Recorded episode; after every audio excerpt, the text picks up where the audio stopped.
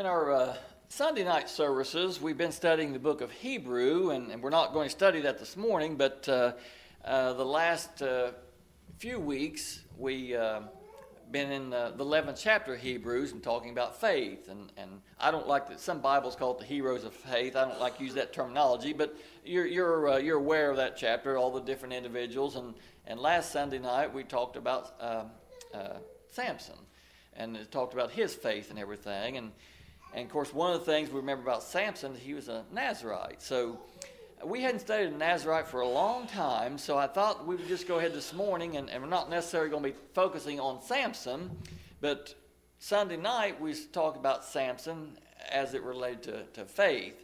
So this morning we'll just talk about uh, Nazarite, and, and we probably won't get it finished today, and I'm not going to try to rush it. We'll just go and maybe get started and... Uh, Uh, finish it up maybe the next two or three Sundays, whatever uh, whatever it takes. But Nazarite. What is a Nazarite? Well, many years ago, I thought that was a citizen of Nazarene, that they come from Nazareth.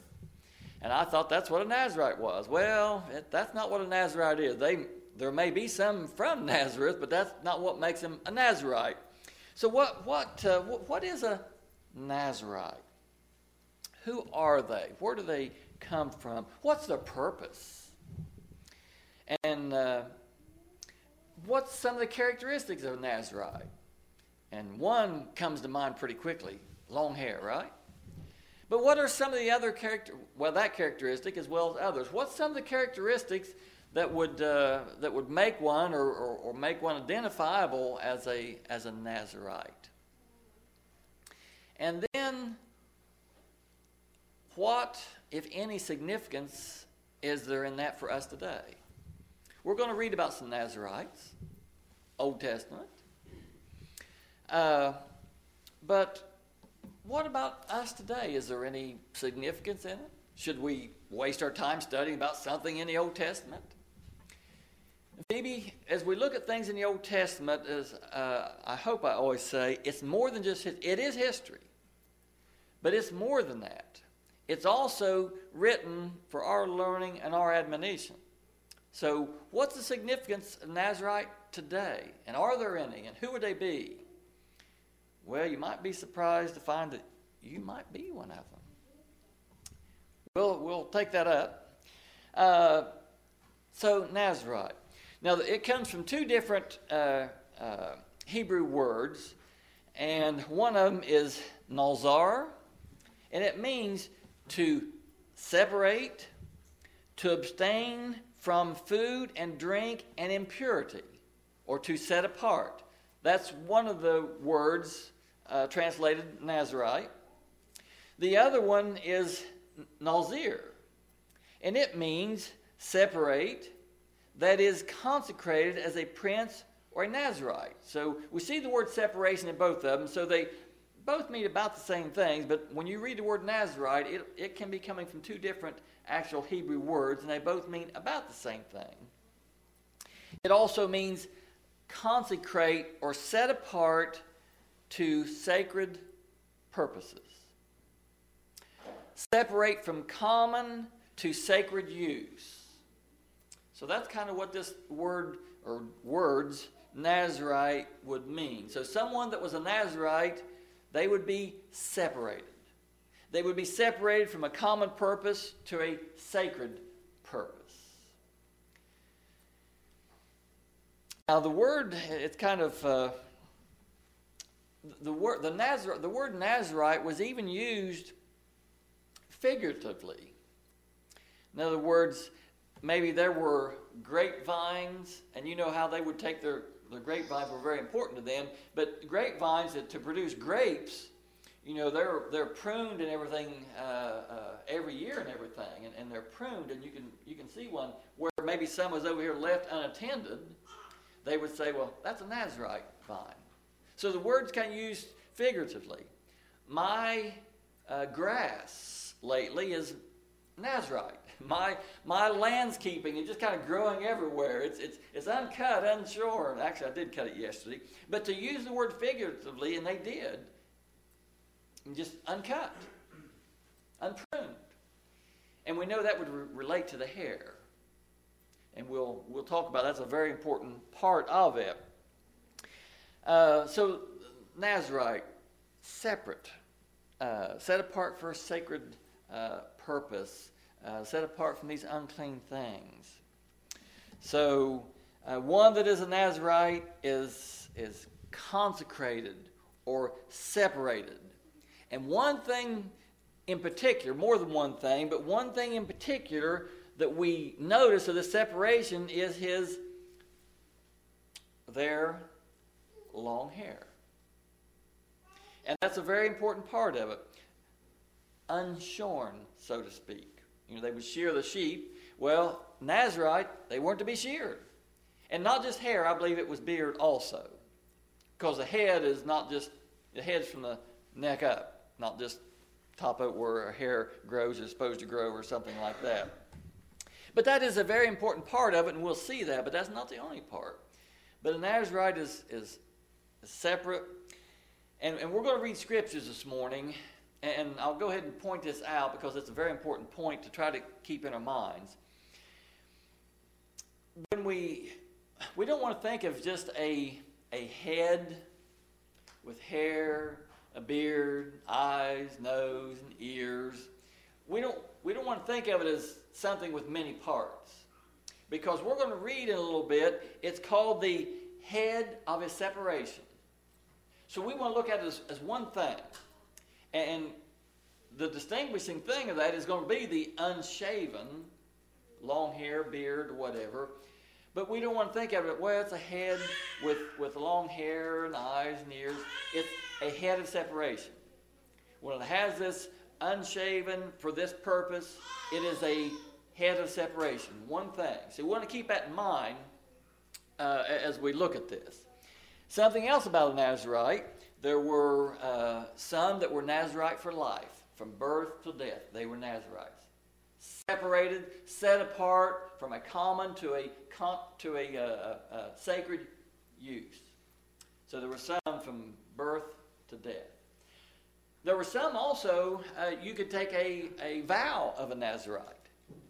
And we'll read about that. If you take a vow of a Nazarite, there were certain things that you were to do and, and, and not to do uh, also. So we'll, we will look at that, uh, uh, this, some that would take this vow of a Nazarite. So some for life and some for this period of this, this uh, vow.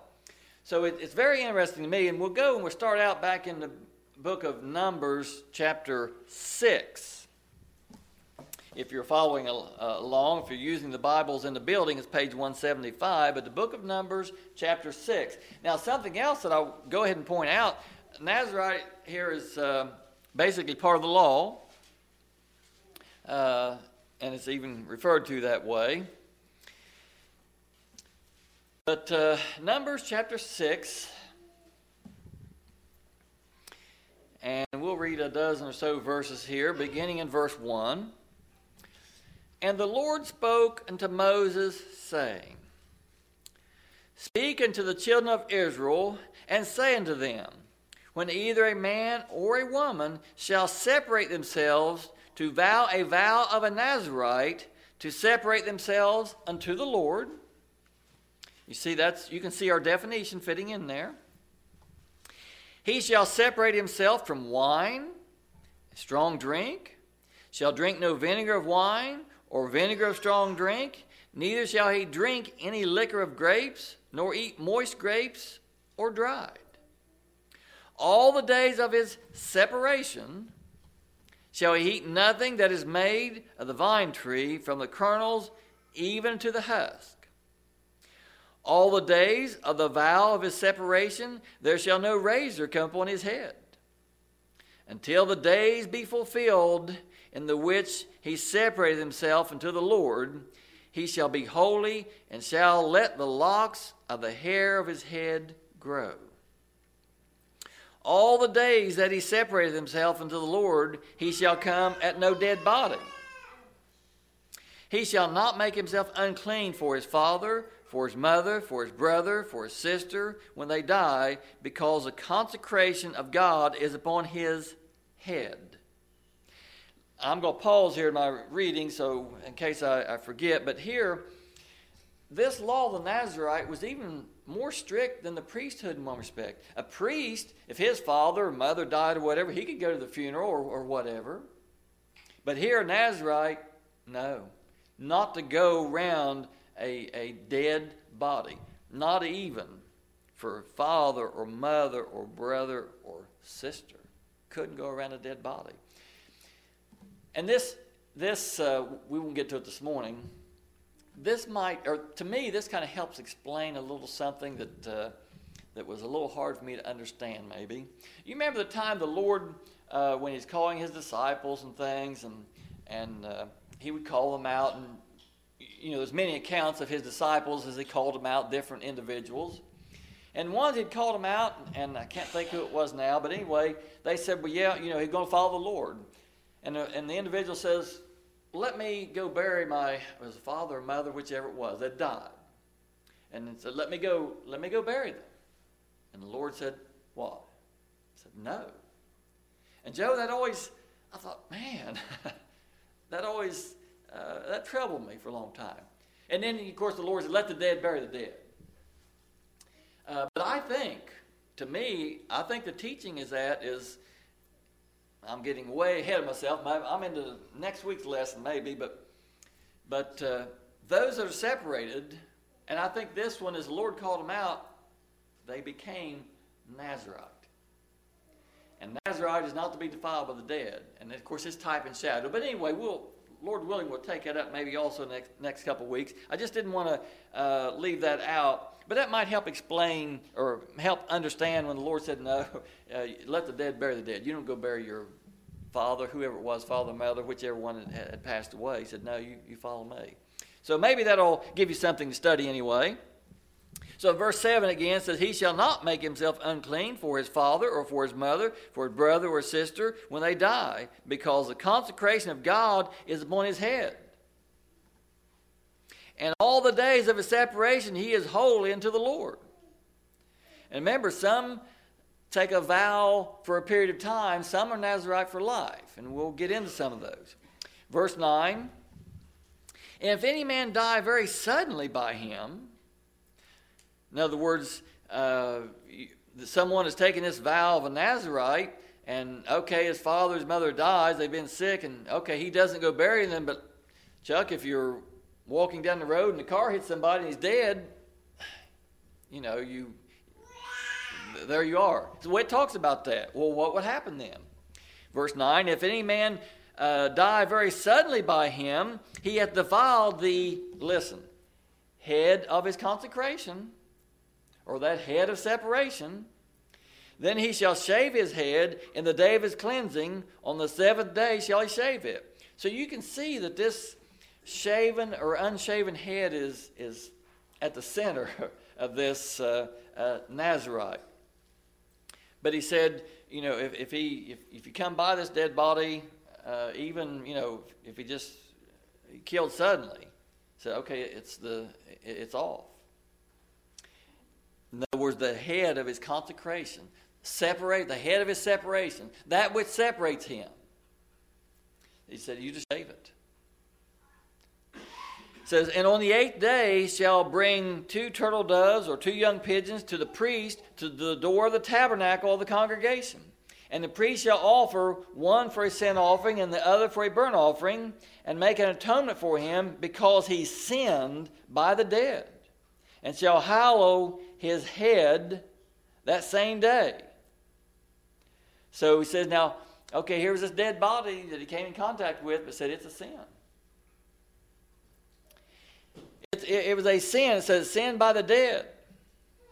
And shall hallow his head the same day. Verse twelve. And he shall consecrate unto the Lord the days of his separation.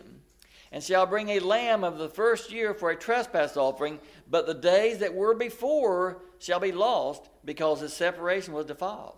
So what he's saying here, this is talking about some that take a vow of a Nazarite for a period of time. So, and I, I don't know what the period of time was. Uh, if it was a certain set or, or the individual. But anyway, he said, okay, I've taken a vow, and no razor is going to touch my head, not going to uh, come in contact with the dead or drink any, any, any wines or anything, fruit of the vine. And I've done this for seven months or whatever. Then I come in contact with a dead body. Then you shave the head, you go to the priest and tells you the different things to offer, and then you start out your vow again because everything was back here was defiled, and, and so you start, the vow starts again. All this was defiled because the head of separation was defiled. And there's meaning to all this, and there's reasoning to all this, and it means something to us today. And we'll, again, we'll try to get into that, but probably not today. Let's look at just what the Nazarite was uh, at first. So now let's go to, uh, well, let me read also here in verse eighteen of the sixth chapter. And the Nazarite, uh, we, well, we we uh, skipped some, but let me, I just want to read this. And the Nazarite shall shave the head of his separation at the door of the tabernacle of the congregation. Uh, and I'm, I'm going to just pause there. I just wanted to read verse eighteen right now because it says, and the Nazarite shall shave the head of his separation. See, there's that term, head of consecration, head of separation. It's one term. It's not a head with ears and eyes and, and, uh, and hair and so forth. It's one term. Either it's a head of separation or it's not. And one of the things that makes it a head of separation was the long unshaven. A razor wasn't to touch it. So if a razor doesn't, if they've taken a vow or a Nazarite from birth and a razor hasn't touched the head, it's a head of separation. That's what it is. If a razor touches it, they no longer have the head of separation. So head of separation, no head of separation. So that's very important to, to keep that in mind. So now let's go to uh, a book of uh, First Samuel, and we'll read about a Nazarite from birth. This talked about a Nazarite, uh, a vow of a uh, Nazarite. And we're going to see uh, uh, Nazareth one, it was a Nazarite from birth. And the same rules apply as far as uh, the, the different things. But it was, they were to be a Nazarite from, well, for life, from birth.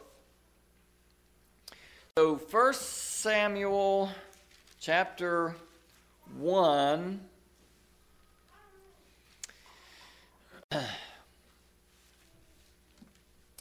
And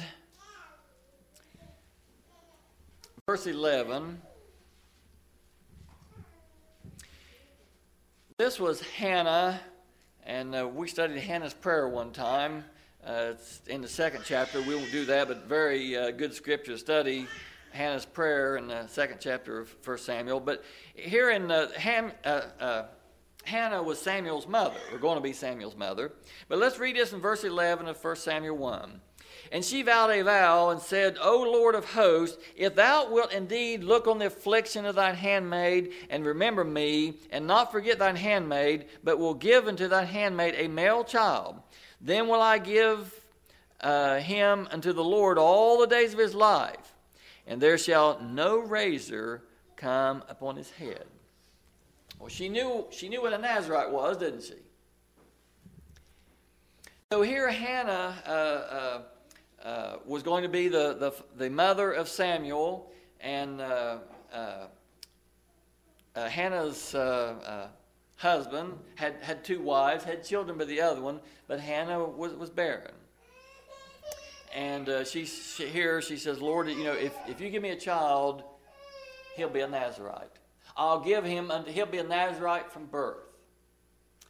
And uh, said, no razor will touch his head. We'll get into a definition of razor Eh, sometime, maybe today, maybe next week, but very interesting too, uh, uh, what the definition of razor is. If you want to study it on your own, look it up. Uh, little uh, surprise as you see what the word razor actually means. But anyway, she said, no razor uh, will touch his head. He'll be a, in other words, he'll have a head of separation. He'll be a Nazarite. He'll be separated to sacred service of the Lord. He'll be consecrated. That's what all that Nazarite means. And that's what she said there. Now, if we won't have time to, to, to look at this in detail, but she did have a child. And uh, uh, when as soon as the child was weaned, she gave it to Eli, the priest, for service in the tabernacle. Now, it's also a little interesting there, too, in another study. He wasn't a Levite, but yet he was used as service in the temple, to the priesthood. Now, he didn't offer sacrifice, I don't believe, but yet we see a, a, a use for a Nazarite here. It, it appears to me, uh, you remember when, and I'll try not to get carried away with this, but you remember when the Lord called Samuel? Uh, it's hard for me not to get carried away with this, but very interesting. Samuel, again, Samuel's mother give him to Eli the priest as soon as he's weaned. So here's this little boy. Uh, don't know how old he was when he was weaned, but give him to the priest. Give him to the Lord. Separate. I guarantee you, never had a haircut. We go to the barbershop. It's kind of kind of fun to, well, sometimes it's kind of fun to watch kids get their first haircut and everything. Not so fun for the barbers maybe, but lots of suckers giving out and everything, isn't there? But anyway, I guarantee you this little boy never had a haircut. Probably didn't have a beard yet, but once he became and, and had a beard, I guarantee you it was never uh, cut either. But he was being Nazarite uh, uh, unto the Lord. And you remember Samuel uh, was, his job, well, one of his jobs was he opened the doors in the temple. He opened the doors of the house of the Lord. Doorkeeper, I guess. I don't know what other things he did, but he was to give service unto the priest. So there was one night that uh, uh, they were in uh, sleep, in bed or whatever, and, and the Lord said to Samuel, uh, Samuel. And uh, Samuel got up in his bed, went over into Eli's uh, room and says, "You called me?" Eli the priest says, "Well, I didn't, I didn't call you. Go back to bed." So he went back to bed. Second time, Samuel. Samuel got up, went to Eli. "You called? I didn't call you. Go back to bed." He went back to bed. The third time, Samuel. He went back in. "You called, Eli? I didn't call you." And it said, and something else, and I, and I hesitate not reading all this, but it said, in that time, the uh, a, a vision or a word from the Lord was very rare. This was a time that Israel, well, as in many times, they were uh, in rebellion against God and and had They were, seemed like they were almost always uh, somewhat rebellion against God. But but they the, a, a vision or a word from the Lord was very rare then. In other words, they didn't have any prophets prophesying or seeing visions or anything at this time. So then Eli the priest says, told Samuel, said, "You go back," and said, "If you hear it again," said, "it's the Lord." So Samuel went back, and the fourth time the Lord said, "Samuel," and he said, "It's I, Lord, speak." So uh, this was this was Samuel, and Samuel was given uh, unto the Lord, and uh, there were even there were even uh, uh, I don't think I'll take the time to read it, but uh,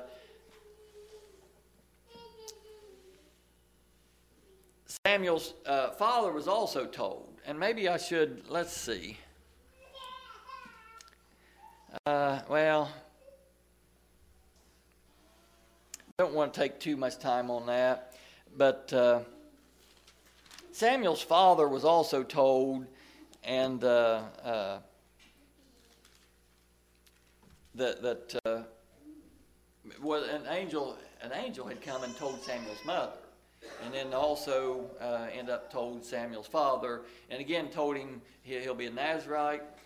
He's not to to, to drink anything of the of the vine. He's not to come in contact with a dead body. A razor should not touch his head. Same thing we read about if someone takes the vow of the Nazarite.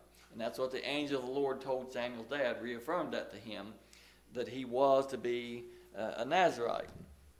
So here we see uh, Samuel, and, and maybe I should have taken time to read more of that, but uh, but I didn't. But anyway, he, uh, he went on to be uh, a Nazarite uh, for life, from birth all the way through, and and he and he uh, a razor didn't touch his head. He didn't drink or take anything of the, the vine, and he didn't come in contact with the with the dead bodies. Now, again, if, if this was the same thing for the, those that took a, a vow for a, a period of time. And again, so, again if, if this was the same thing for the, those that took a, a vow for a, a period of time. And again, if someone took it for a period of time, if they violated any of those things, or a dead body or something like that, then they would have to shave their head of separation, and they would start over again. Everything before that wouldn't count. But anyway, uh, here's an example of, of one that was a Nazarite from birth. Wasn't a vow of Nazarite for a period of time, so many months, Nazarite from, uh, from birth. Now, let's look at a, another one in... Uh, The book of Judges, chapter uh, thirteen. Back before Samuel, we have Ruth and Judges. Judges, chapter thirteen. We're going to see another one here. There was a Nazarite uh, from birth.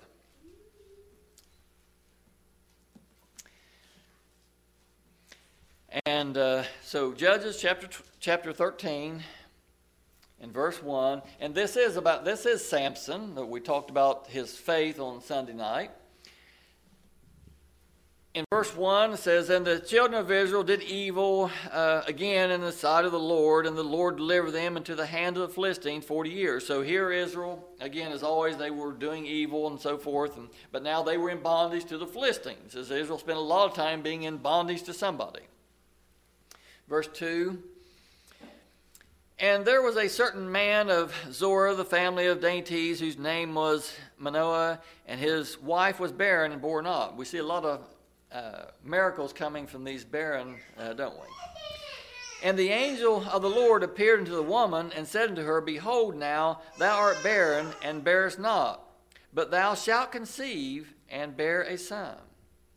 Now therefore uh, beware, I pray thee, and drink no wine, nor strong drink, and eat uh, not any unclean thing. For lo, thou shalt conceive, and shalt bear a son, and no razor shall come on his head. For the child shall be a Nazarite unto God from the womb, and he shall begin to deliver Israel out of the hand of the Philistines." So here he told her and said he'll be a Nazarite, no razor. And we know these, a couple of the other rules that goes along with being a Nazarite. Verse six, "Then the woman came and told her husband, saying, A man of God came to me, and his countenance was like the countenance of an angel of God, and very awesome. But I asked him not from where he was, neither told me his name. But he said unto me, Behold, thou shalt conceive and bear a son, and now drink no wine nor strong drink, neither eat Uh, any unclean thing, for the child shall be a Nazarite to God from the womb to the day of his death." So here is another one. This is uh, uh, Samson. And uh, here again, from he was to be a Nazarite all the way through. Even uh, this is might be something for um, uh, our political people to, to look at. Uh, When did his, uh, when was he a Nazarite? Well, even the mother, I mean, one of the things Nazarite, they weren't to eat anything unclean or, or, or drink anything, the fruit of the vine. And he told the mother, don't you do it either, because this, this person, this being uh, is, is inside of her. So when does life start? And that's another subject for another day. But anyway, here we see Samson, and, and we're going to read, we're going to talk a little more about Samson, but Samson was to be, he was a Nazarite. And let me skip over to save time, verse twenty-four and verse twenty-five.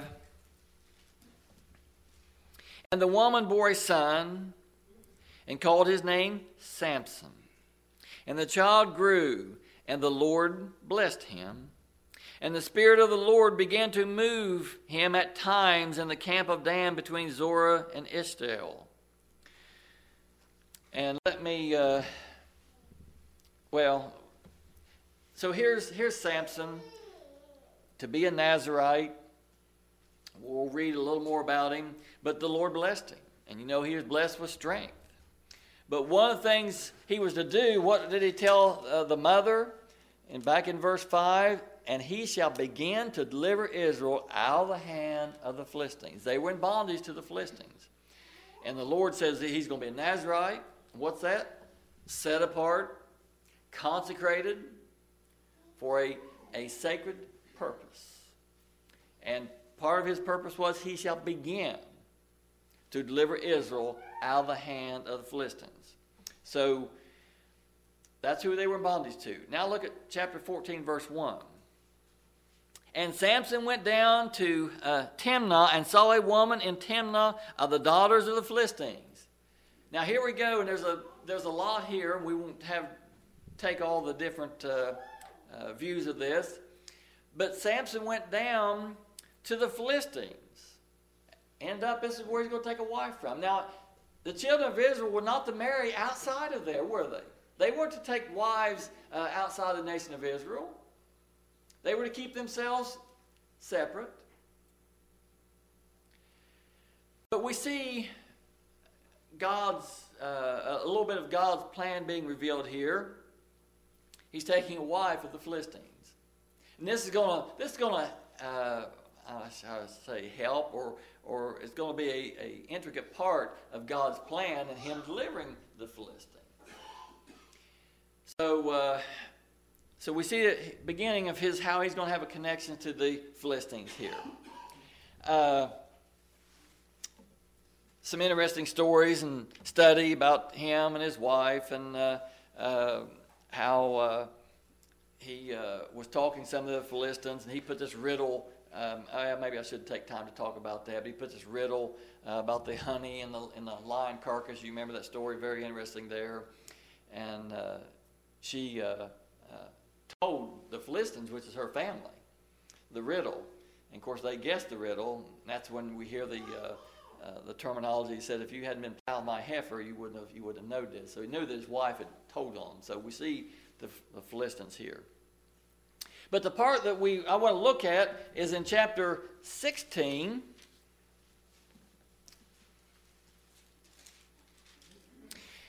Delilah. We, we hear a lot more about Samson and Delilah than we do Samson and his wife of the Philistines, don't we? But here we have Delilah. And uh, and we know we know the story here, but let's read just a couple verses here. Uh, in uh, Judges sixteen and fifteen, and she said unto him, "How canst thou say, I love thee, when thy heart is not with me? Thou hast mocked me these three times, and hast not told me wherein thy great strength lieth." And it came to pass, when she pressed him daily with her words, and urged him so, that his soul was vexed unto death. So, you know, she had uh, asked him before, well, where's your strength at? And he told her some different tales and everything, and uh, said, the Philistines are upon you, and he would just kill them all. You know, nobody could, could touch uh, Samson. So here, uh, this time he told her, He said, well, he said, it's, uh, uh, you know, it, it's my hair. And uh, he said, if my if my hair is cut, then I won't have this great strength. So this strength is in my hair. But now, can we, can we phrase that a little differently? Not changing the scriptures, but knowing what we know about the Nazarite and everything, can we phrase that a little different? He said, yeah, if you cut off the locks of my hair, he said, razors never touched it and everything. He said, that's where my strength's at. So we say, well, if his hair is cut off, he'll lose his strength. Can we say if he loses his head of separation? Because if his hair is cut off, that's what separated him. He still has a head, but it's no longer a head of separation. It's not a head of separation. He no longer has a head of separation when his hair was cut off. So he told her, and uh, and you remember, and then, of course, he was asleep. She cut the hair off. Here come the Philistines. Took him away. He, and he had no strength. No longer separated. No longer had the head of separation. But had no strength. And, uh, but, uh, and then, you know, remember they took him, put his eyes out. And then also, you remember, and I'll just touch on this, uh, near the end of the uh, account of Samson, remember he's tied up there in, the, in their temples and posts and everything, and, and I, I believe at that time then he probably had his head of separation back. And you remember he uh, pulled the, uh, the columns in and, and destroyed more Philistines now than he had in his entire life. Remember, he'd slew some with the jawbone and everything. Uh, but he slew more here now in his death than, than he had his entire life. So we can see th the purpose of God for Samson fulfilled. What did he tell the mother? Razors not touch his head. Don't drink any of this. Don't come in contact with a dead body. Uh, he'll be a Nazarite from, from birth until death. And the purpose was, he shall begin to deliver Israel from the hand of Philistines. And we see that carried out. Maybe a little crooked path. You know, yeah, he, by law, he shouldn't have went to the Philistines to take a wife. But this is part of God's uh, uh, predestinated uh, divine path for him, that this would come to pass. But we see a razor cut his hair off. The head of his separation was gone. And therefore, the power. So, if a razor come upon the head of his separation, he would be as other men. That's what he told Delilah, actually. And we didn't read that. And study this on your own, if you would, and, and read a lot more than I've read. But he told her, he said, yeah, if, if a razor touched my head, he said, I'll be as other men. I won't have the strength. So this head of separation was, was very key in this. And what happened? When he lost his head of separation, he was as other men. No strength. They overtook him.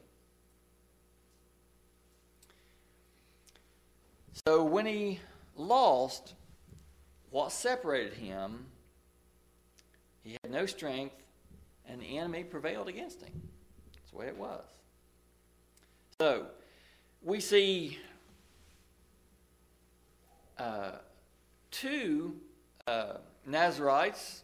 They were Nazarites from life, for life. And then we saw Nazarite avow the Nazarite.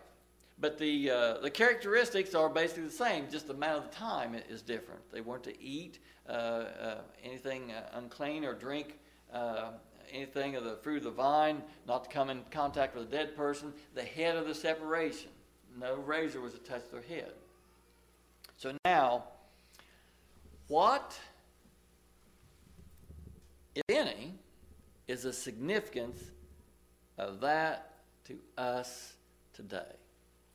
Is it just a nice Bible story? Well, the answer is no to that. Well, it is a nice Bible story, a nice piece of history. But it means something to us today in this day and age. And uh, I see we got about two minutes left. Uh, but we, we read about a Nazarite, whether it be a, a vow of a Nazarite or from birth until death. We know something about a Nazarite, what to eat, not come in contact with the dead, not to have the head of separation taken away. So they were separate. They were consecrated, set apart for sacred service, consecrated. Let me uh, read this, and we will maybe end with this. Uh, First Peter chapter two.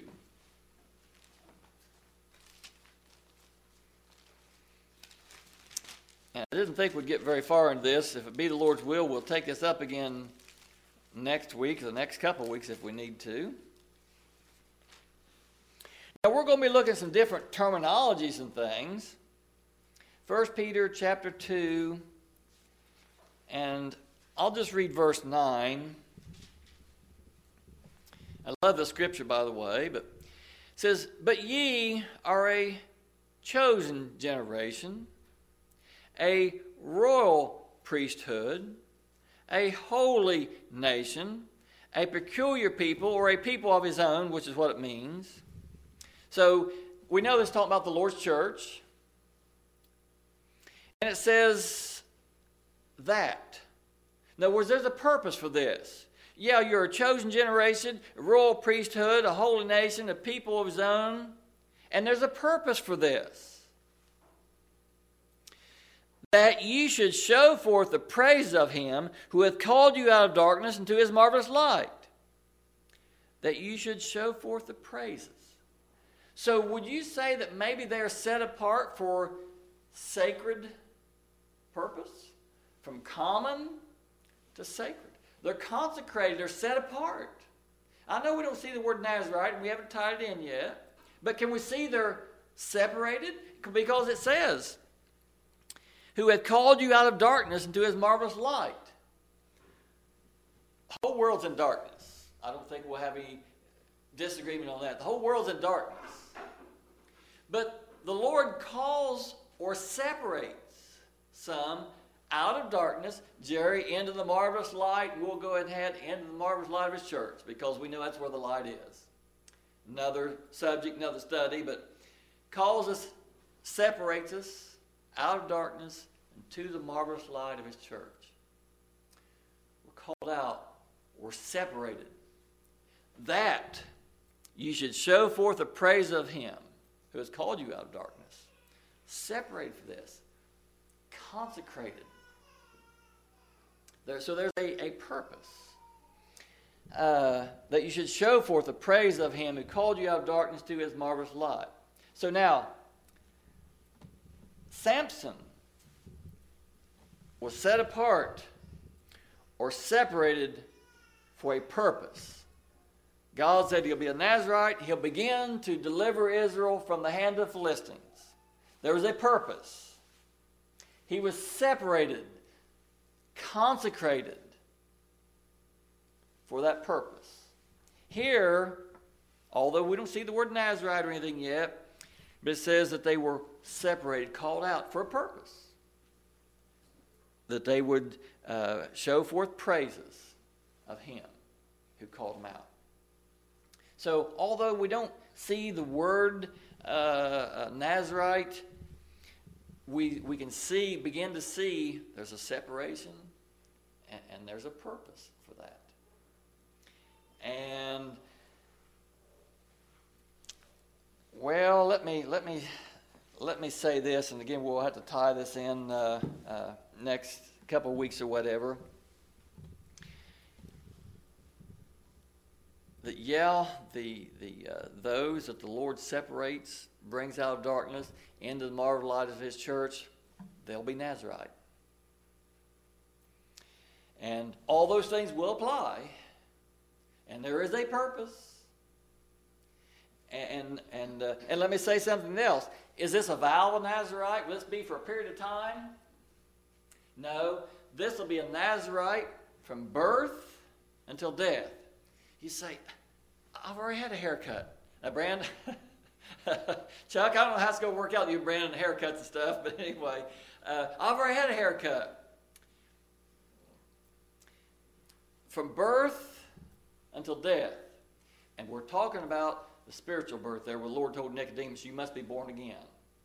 We're talking about from that birth. That's the time that we're set apart for this consecrated service of the Lord. So from that time, then the rules of the Nazarite will apply. Head of separation. Not come in contact with the dead. Not to be drunk with the fruit of the vine. You say, ooh, well, I, I've had my hair cut and I've already been uh, born again. Well, we'll talk about that next week. And we'll see uh, uh, that the, the, the rules or the characteristics of the Nazarite will fit those that the Lord brings out of darkness into the marvelous light of his church for the purpose of bringing praise unto him who called him out. Set apart, consecrated, they'll be a Nazarite. We'll bring that in, if it will be the Lord's will, in the next couple of weeks. May the Lord bless the speaking of his word. You're dismissed.